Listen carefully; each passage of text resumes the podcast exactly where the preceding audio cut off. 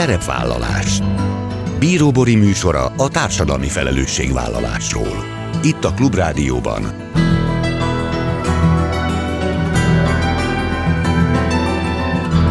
Szerepvállalás. Jó napot kívánok! Bíró Bori köszönti Önöket. Adásainkban hétről hétre példákat hozunk arra, hogy egy-egy cég vagy intézmény, netán magánszemély milyen formában, milyen eszközökkel járul hozzá anyagi gondok, társadalmi problémák orvoslásához, az életminőség javításához, a fenntartható fejlődéshez. Így módon is kifejezve, hogy felelősséget érez azért a környezetért, amelyben él és dolgozik. A népszavazás valójában nem véd meg senkit, hanem még nagyobb veszélybe sodorja a Magyarországon élő LMBTQ embereket. Véli az Amnesty International Magyarország, a Háttértársaság, illetve más civil szervezetek, akik azon dolgoznak, hogy az április harmadiki homofób és transzfób propaganda népszavazás érvénytelen legyen. Azt gondolják ugyanis, hogy nem csak az országgyűlési választásokon, hanem a népszavazáson is mindenképp részt kell venni, és a legegyértelműbb és legbiztonságosabb módon a mind a négy álkérdésre adott érvénytelen szavazattal kell kifejezni, hogy nem kérünk a kirekesztő politikából. Azt vallják, hogy a homofób és transzfób propaganda törvény eltörlésének első lépése, ha érvénytelen lesz a népszavazás. Az országos kampányról Dudics Lucát a háttértársaság ügyvívőjét kérdezem. A kampány kapcsán készült 11 kisfilm, amelyekben a törvény által megbélyegzett emberek mesélik el személyes történeteiket. Egyikük Dányi Nagy Márió lesz a vendégem. Ez a mai témánk, tartsanak velünk! Mai első beszélgető társam Dudics Luca, a Háttértársaság ügyvívője. Jó napot kívánok! Szervusz, köszönöm a kedves hallgatókat is! Az Amnesty International Magyarország és a Háttértársaság közös kampányáról fogunk beszélgetni. Egészen a választásokig április harmadikáig tart a kampány, aminek a célja, hogy a homofób és transzfób propaganda népszavazás érvénytelen voltára hívjátok fel a figyelmet, egészen konkrétan arra, hogy hogyan lehet kifejezni úgy a véleményünket, hogy egyrészt részt vegyünk a demokráciában, másrészt mégiscsak ki tudjuk azt fejezni, hogy mi a probléma ezzel a népszavazással, azt gondolom, hogy itt a háború kapcsán valószínűleg nagyon-nagyon sokunkban felmerült az az érzés, hogy az, amiben mi élünk, a biztonság, az mennyire egy sérülékeny dolog tud lenni. Vannak olyan emberek, akik viszont a mindennapok során is talán az átlagosnál többször érzik azt, hogy kevésbé vannak biztonságban. Induljunk talán el onnan. Miért gondoljátok, miért mondjátok azt, hogy miért és mennyire káros a népszavazás? Az a négy feltett kérdés, ami ezen a népszavazáson szerepel. Ez a propaganda népszavazás az egyenes folytatása a kormány eddigi homofób és transzfób politikájának. Ahelyett, hogy ez mindenki számára garantálná Magyarországon a biztonságot és az egyenlőséget, a saját politikai céljuk érdekében embereknek a biztonságát és a jólétét áldozzák föl. Ez a népszavazás, akármennyire is próbálják azt hazudni, senkit és semmit nem véd meg, hanem inkább nagyobb veszélybe sodorja az embereket azzal, hogy szalonképessé teszi, legitimálja a homofóbiát és a transzfóbiát is. Hiszen, hogyha így a homofób és transzfób emberek azt látják, hogy a kormány az ország vezetése szerint elfogadható, akár csak helyes ez a kiközösítés, az bátorítani fogja őket arra, hogy az utcán, a munkahelyeken, vagy akár a buszon is zaklassanak, vagy akár megtámadjanak másokat is. Sokan beszélgetünk arról, hogy mikor teszünk jót, hogyha el sem megyünk és nem veszünk részt ezen a népszavazáson, ha elmegyünk és érvénytelenül szavazunk, ti az utóbbit javasoljátok. Miért? Tehát, hogy miért gondoljátok azt, hogy csak az érvénytelen szavazás lehet a jó megoldás, szemben mondjuk azzal, hogyha nem megyünk el, és azt mondjuk, hogy egyáltalán nem szeretnénk ebben az egészben részt venni?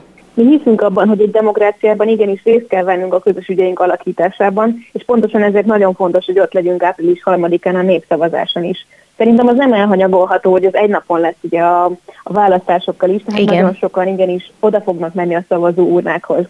És azt gondolom, hogy, hogy akkor az a legjobb megoldás, hogyha nem, nem veszük át ezt a borítékot, hanem átvesszük, és igenis kifejezzük azt, hogy elutasítjuk ezt a homofób és transzfób kirekesztő propagandát azzal, hogy érvénytelenül fogunk szavazni. Hogy ezzel azt üzenjük, hogy érdekel minket az ország és az összes benne élőnek a sorsa, és ezzel kristálytisztán kifejezzük a véleményünket, hogy elutasítjuk ezt a kiközösítő aljas kampányt. Az érvénytelenséget hogyan lehet kifejezni? Például, hogyha minden választ bejelölünk, hogyha átfirkáljuk, milyen megoldási javaslatotok van erre? A legegyszerűbb megoldás az az, hogyha beixeljük az igen és a nem karikákat is. Az nagyon fontos, hogy mind a két karikában ott legyen az X, hogyha emellé a választópolgár szeretne rajzolni, vagy egy üzenetet otthagyni, az már az ő szíve joga, de mi az X-elést tartsuk a legegyszerűbb és a leghatékonyabb formának. Jól értem, hogy az alapgondolat akkor az, hogy semmiféle formában nem szabad hagyni, hogy bárkit kiközösítsenek, azzal tulajdonképpen magát a gyűlöletkeltést legitimálnánk. Így van, pontosan. Na most ebben a kampányban, ami a mi beszélgetésünk apropója, 11 történetet mutattok meg. Saját történeteket vállalnak fel azok, akiket ti megkérdeztetek. Mekkora bátorság kellett ahhoz, hogy ők megosszák a saját életüket, és miért fontosak ezek a történetek? Én azt gondolom, hogy ma Magyarországon vállalni azt névvel és arccal, hogy valamelyik szerettünk LMBTQI, és azt vállalni nyilvánosan, hogy elutasítjuk a kormánynak a gyűlöletkeltő propagandáját, az sajnos sokaknak még egy kvázi egy veszélyforrást jelent. Nagyon sokan félnek attól, hogy a kormánynak a hatása már annyira kiterjedt, hogy elveszhetik akár a munkájukat, főleg, hogyha állami cégeknél, intézményeknél dolgoznak. Szerintem egy hatalmas bátorság az, hogy az ember felvállalja ezt, és azt, hogy akár névtelen trollok megpróbálhatják felkutatni őt, hiszen sajnos homofób és transzfób emberek igenis léteznek ebben az országban. Nagyon gyakran hallunk ilyen gyűlöletbeszéd, vagy zaklatással kapcsolatos megkereséseket a jogsegélyszolgálatunkon. És azt hiszem, hogy nagyon megindító és nagyon emberi az, hogy szülők, barátok, munkatársak állnak ki, és vállalják ezt fel, azért, hogy tudjanak valamit tenni az LMBTQ szerettükért. Azt hiszem, hogy ezek az emberi kapcsolatok, ezek olyan értékek, amelyek mindannyiunk életében közösek és ott vannak. Igen, és talán az, hogy ők kiállnak, és akárhány család, annyiféle történet, szóval ők a saját élményeiket osztják meg, a saját gondolataikat osztják meg, az én azt gondolom, hogy bátorítólag hathat olyanoknak is, akik ez idáig mondjuk nem mertek megszólalni, és nem csak a nagyobb nyilvánosság előtt, hanem talán csak a szűkebb baráti vagy a családi körben sem. Abszolút. Én szoktam nézegetni, hogy kik azok, akik megosztják, a, vagy továbbosztják a videóinkat, a fotósztorikat a Facebookon, és nagyon sok olyan posztot látok az ilyen továbbosztásokban, ahol arról beszélnek érintettek, hogy ugyan ők nem szoktak erről beszélni, de az ő életüket is nagyon-nagyon befolyásolja ez a népszavazás, és azt gondolják, hogy eljött az a pillanat, amikor igenis ki kell állnunk, és fel kell vállalnunk azt, hogy, hogy milyen értékek szeretnénk, hogy meghatározzák a társadalmunkat, és hogy legyen ez az érték az elfogadás, a kölcsönös tisztelet és a szeretet. A háttértársaság tapasztalatai szerint mennyire gyakoriak egyébként ma Magyarországon a kisebbségek elleni támadások, és ezt azért is kérdezem, mert sokszor olyan benyomásom van, hogy például ez a népszavazás is olyan irányba viszi az erről való beszélgetést a társaságok között, ami egyáltalán nem biztos, hogy egyébként alapesetben így lenne. Tehát, hogy én sokszor lehet, hogy naívan, de azt gondolom, hogy az emberek úgy alapvetően nem gonoszak, és az emberek alapvetően szeretnének békében és szeretetben élni egymással, és nagyon sokszor csak egy pici láng vagy egy rossz indulat kell ahhoz, hogy olyan dolgokat hozzanak ki belőlük, amik egyébként nem biztos, hogy megjelennének. Szóval, hogy picit eltávolodva ettől a népszavazástól, ti mit tapasztaltok? Sajnos mi azt tapasztaljuk, hogy Magyarországon még a kisebbségek, akár gondolok itt a szexuális és nemi kisebbségekre, akár más társadalmi kisebbséghez tartozó emberekre, nagyon gyakran tapasztalnak zaklatást, hátrányos megkülönböztetést. És itt arra gondolok, hogy akár már az albéletkeresésnél is például egy azonos nemű pár van, hogy elutasít egy főbérlő vagy egy transzszemélyt azért, mert úgy gondolja, hogy az irataiban szereplő név és a, az ő megjelenése közötti különbség, ami ugye azért létezik, mert hogy Magyarországon most már nem lehet a 33-as paragrafus óta a transz és interszex embereknek a nemüket jogilag elismertetni, hogy ezáltal ő bármilyen módon okirat hamisítani próbálna, vagy megpróbálná átverni a főbérlőt. Vagy gondolok arra, hogy valakit nem léptetnek elő a munkahelyén, vagy éppenséggel ő az első ember, akit megpróbálnak elbocsátani, hogyha leépítés van. Szóval sajnos nagyon-nagyon sok területen találkoznak az LMBTQ emberek zaklatással, mondjuk ideértem azt is, amikor a, a buszon megpróbálnak beszólni, vagy lögdösődnek az utcán. Az elmúlt hetekben sajnos például egy olyan eset is előfordult, amikor egy középkorú leszbikus párt paradicsommal dobálták meg, csak azért, mert megfogták egymás kezét az utcán. Ilyenkor mindig azt gondolom, hogy olyan, mintha nem a 21. században élnénk, de hát így nagyon-nagyon sok ilyen esettel találkoztok sajnos. Úgyhogy igenis helye van azoknak a kampányoknak, mint amilyet például indítattatok, és, és amit egészen a választásokig követhetnek majd a, a rádióhallgatók is. Összefoglalva, ti az aktív cselekvésre próbáljátok felhívni a figyelmet, tehát arra, hogy vegyünk részt a demokráciában, vegyünk részt a népszavazáson, de az értelmetlen kérdésekre érvénytelen válaszokat adjunk. Jól foglaltam össze? Pontosan, ti pontosan. Oké, okay, akkor nagyon-nagyon köszönöm, Luca, sok sikert kívánok a kampányhoz. Még azt áruld el, hogy hogyan vagy mitől lennétek boldogok, hogyha milyen lenne a népszavazás eredménye? Akkor, hogyha egy érvénytelen népszavazás hozna április harmadika, és hogyha a következő években pedig azt látnánk, hogy visszavonják a homofób és transzfób intézkedéseket, és LMBTQI barát jogszabályok fognak életbe lépni. Dudics Lucának, a Háttértársaság ügyvívőjének köszönöm szépen, hogy itt voltál velünk. Köszönöm szépen. Szerepvállalás Folytatjuk, és továbbra is az Amnesty International Magyarország és a Háttértársaság közös kampányáról beszélgetünk, amelynek célja, hogy felhívja a figyelmet a homofób és transzfób propaganda népszavazásra, egészen konkrétan arra, hogy hogyan tudunk úgy szavazni, hogy az érvénytelen legyen. Ebben a kampányban készült 11 kisfilm, amelyben érintettek mesélik el azt, hogy számukra miért kirekesztő ez a törvény, személyes történeteiken keresztül hallgathatunk meg egy-egy élethelyzetet.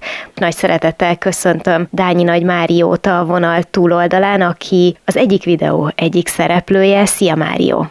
Szia! Tudom, hogy egyáltalán nem könnyű beszélni arról a helyzetről, amiben ti tulajdonképpen nap mint nap éltek. Az egyik legjobb barátoddal együtt szerepeltek a videóban, és arról beszélgettek, hogy téged ez a törvény miért tölt el egyre nagyobb félelemmel. Azt tudom, hogy te nagyjából a 30-as éveidben jársz, és nyíltan vállalod a homoszexualitásodat, ugyanakkor valahogy azt gondolom, hogy még abban a helyzetben is, amikor valaki ezt nem titkolja, és még mer is róla a nyilvánosság előtt beszélni, szóval, hogy még abban az esetben is előfordulhat, hogy sokszor bizonytalanságban, feszültségben telnek a mindennapok, amire mondjuk ha ráerősít egy ilyen propagandatörvény, az nyilván nem segíti a helyzetet.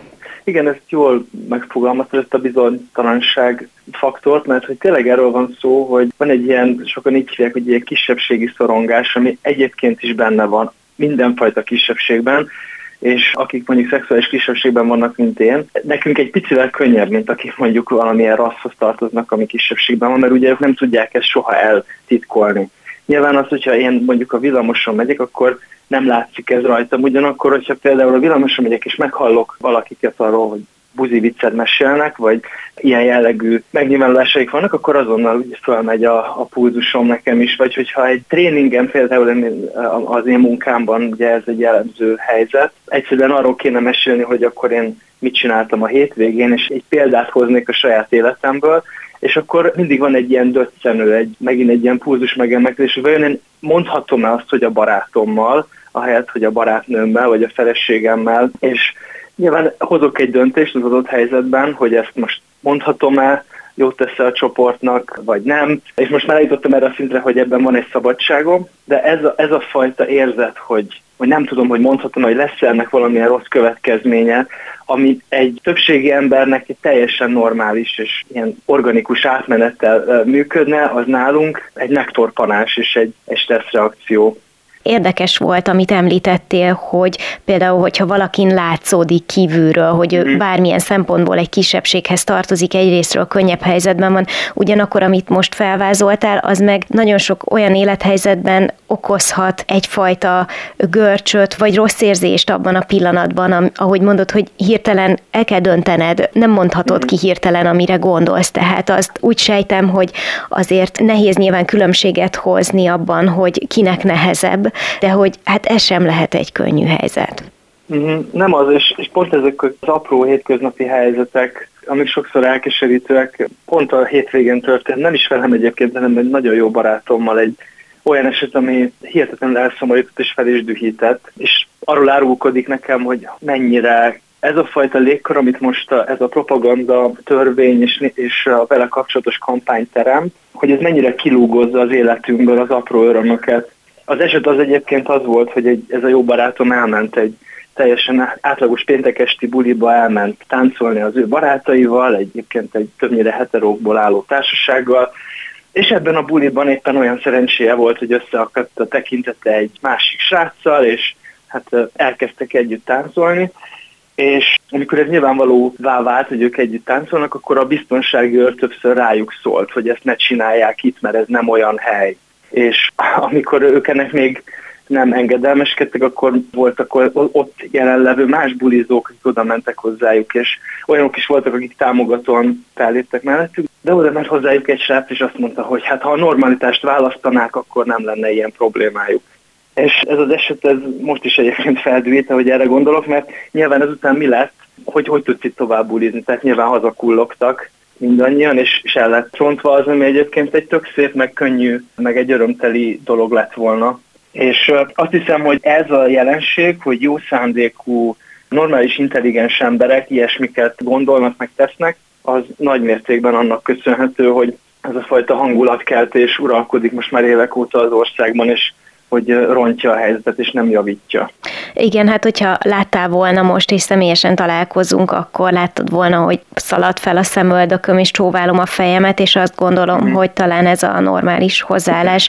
Viszont engem nagyon érdekelne, hogy mit gondolsz arról, hogy te mit látsz a magyar társadalomban a mindennapok során, azzal kapcsolatban, hogy mennyire elfogadóak az emberek, mert hoztad ezt a példát, és nekem mindig az az érdekes, hogy vajon mennyire befolyásolhatóak például egy ilyen kormányzati propaganda által az átlagember emberek, mert hogy arról beszéltünk korábban Dudics Lucával, hogy azért az emberek talán eredendően jók, és nem feltétlenül zavarná őket egy olyan jelenet, mint amit az előbb lerajzoltál. Mm. Viszont egy-egy ilyen kampány, egy-egy ilyen propaganda, az erre ráerősítő népszavazás, hogy ez érzed azt, hogy valahogy mégiscsak a rossz irányba tereli az embereket? Hmm, hát itt ebben ugye két kérdés is megfogalmazódik. Az egyik, hogy, hogy mit gondolok arról, hogy az emberek eredendően jók-e, én hiszem azt, hogy van egy nagyon erős hajlamunk a jóra, de is hiszem, hogy van egy nagyon erős hajlamunk a félelemre, a gyűlöletre, az egymás bántásra. Ennek valószínűleg az evolúcióban vannak a gyökerei, hogy a, a másik törzs, vagy aki nem olyan, mint én, hogy attól félni kell, és zárjunk össze ellene. Ez az emberi természetnek a része, és szerintem feladatunk lenne, hogy ezen túllépjünk. Azért, hogy tudjunk együtt élni, és egy olyan társadalomban tudjunk élni, ahol mindenki jól érzi magát, és mindenki egyelőnek érezheti magát, vagy lehetőleg egyelőnek.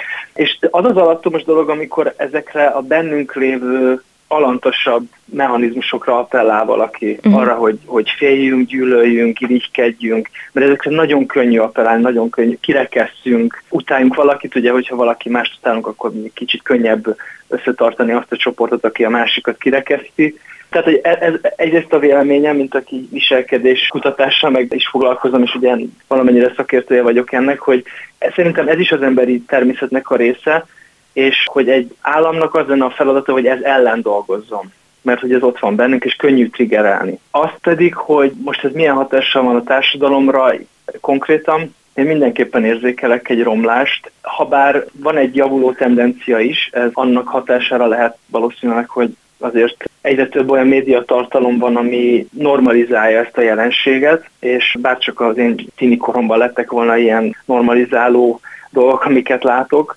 Tehát én azt látom, hogy sokan, főleg fiatalok egyre nyitottabbak ehhez a kérdéshez, azok is egyébként kortól függetlenül, akik képesek felismerni, hogy az ő ismeretségi körükben is van ilyen, és egyébként szerintem nincs olyan ember, akinek az ismeretségi körében nem lenne valamilyen nem hetero identitású ember, és hogy lehet, hogy nem tud róla, de hogy szinte biztos, hogy van.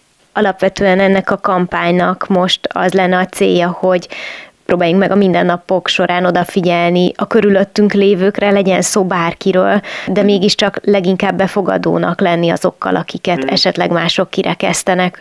Te miért vállaltad arccal és névvel azt, hogy szerepelsz ebben a videóban? Mert az ember gondolhatná azt is, hogy azt mondod, hogy kösz nekem ebből már elegem van, én akinek akartam, elmondtam, aki szeret engem, az tudja, hogy én ki vagyok, mit érdekel engem az, hogy meggyőzzek olyanokat, akik szinte meggyőzhetetlenek. Mégis nagyon-nagyon szimpatikus az, hogy vállalva egyfajta, én azt gondolom, bátorságot, igent mondtál arra, hogy részt vegyél ebben a kampányban. Hát ennek több oka is van. Az első oka az az, hogy eszembe jutnak azok az ismerőseim, sorstársaim, akik még mindig bujkálnak, és van olyan köztük, aki 30-as évei végén jár már, és még mindig nem merte elmondani, alapvetően félelemben él, aki most múlt el 40, és most próbál ezzel szembenézni, és hogy, hogy megszakad a szívem ezekért az emberekért, és azt gondolom, hogy, hogy felelősségem fellépni értük. Ez az egyik. A másik okom az az, hogy szerintem ezzel nem csak a nem heterók járnak jól, hanem az egész társadalom profitálna abból, hogyha egy elfogadóbb, meg nem a gyűlöletre, hanem alapvetően az elfogadásra, szeretetre épülő társadalom alakulna ki. És a harmadik oka az pedig az, hogy nagyon hiszek a személyességnek és az igaziságnak az erejében. És nekem óriási kontraszt az, a, ahogy mondjuk a kirekesztő propagandában azt látom, hogy vásárolnak egy orosz országból származó stockfotót, azzal iszonyatos pénzekért mindent teleplakátolnak, utána fizetnek színészeket, akik egy nem létező helyzetet bemutatnak, és aztán leadják rengeteg pénzet rengeteg helyen, és ezzel szemben pedig van egy maroknyi ember, akik a saját életüket, saját arccal, saját névvel felvállalják, és azt mondják, hogy ez a, ez a valóság és hogy, hogy, hogy nézzétek meg, és itt vagyok én, leveszem a, a páncélomat.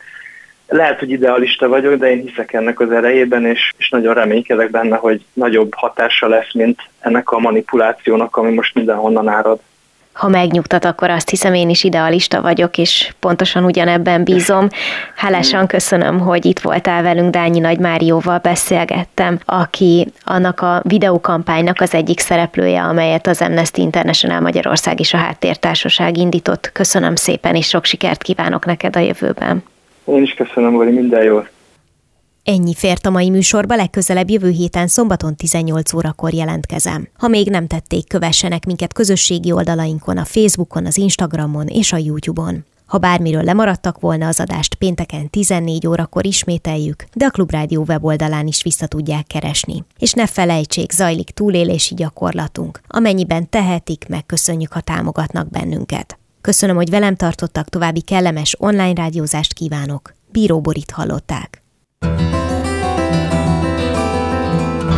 Szerepvállalás